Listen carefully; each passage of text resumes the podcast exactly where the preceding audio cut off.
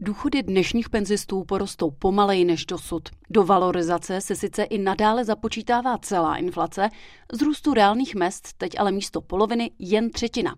A mimořádná valorizace v době prudkého zdražování už nebude, říká mluvčí ministerstva práce a sociálních věcí Kateřina Procházková.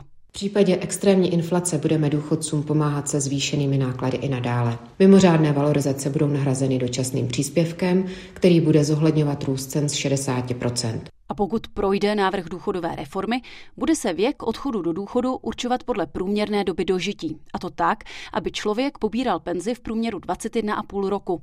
Poprvé by tato podmínka mohla platit pro lidi narozené v roce 1966 a budoucím penzistům se bude o něco jinak, méně výhodně, vypočítávat i výše důchodů. Růst nových penzí bude zpomalovat postupně, a to zhruba o 180 korun ročně během deseti let. Přesto ale důchody porostou, ujišťoval už dříve ministr práce Marian Jurečka z KDU ČSL. Je očekávaný předpoklad, že by ty budoucí nové vypočítávané důchody v příštích deseti letech měly růst něco o více jak tisíc korun ročně. Kdo si má díky reformě polepšit, jsou lidé z minimální penzí.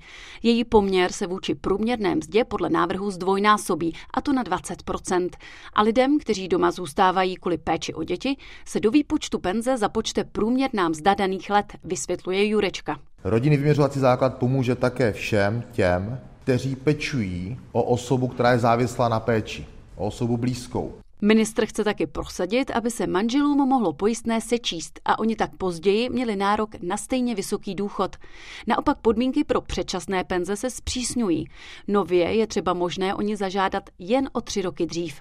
Vybrané náročné profese ale budou moct odejít na odpočinek dřív bez krácení částky. Opoziční hnutí ANO má podle poslance Aleše Juchelky k návrhu reformy zásadní připomínky. Zásadní výtky jsou dvě a to je věk odchodu do důchodu, který samozřejmě nechceme, aby se prodlužoval a za druhé, aby se nesnižovalo ten porůstu důchodu. To vadí i opozičnímu hnutí SPD. O důchodové reformě by poslanci měli hlasovat v novém roce. Iva Vokurková, Český rozhlas.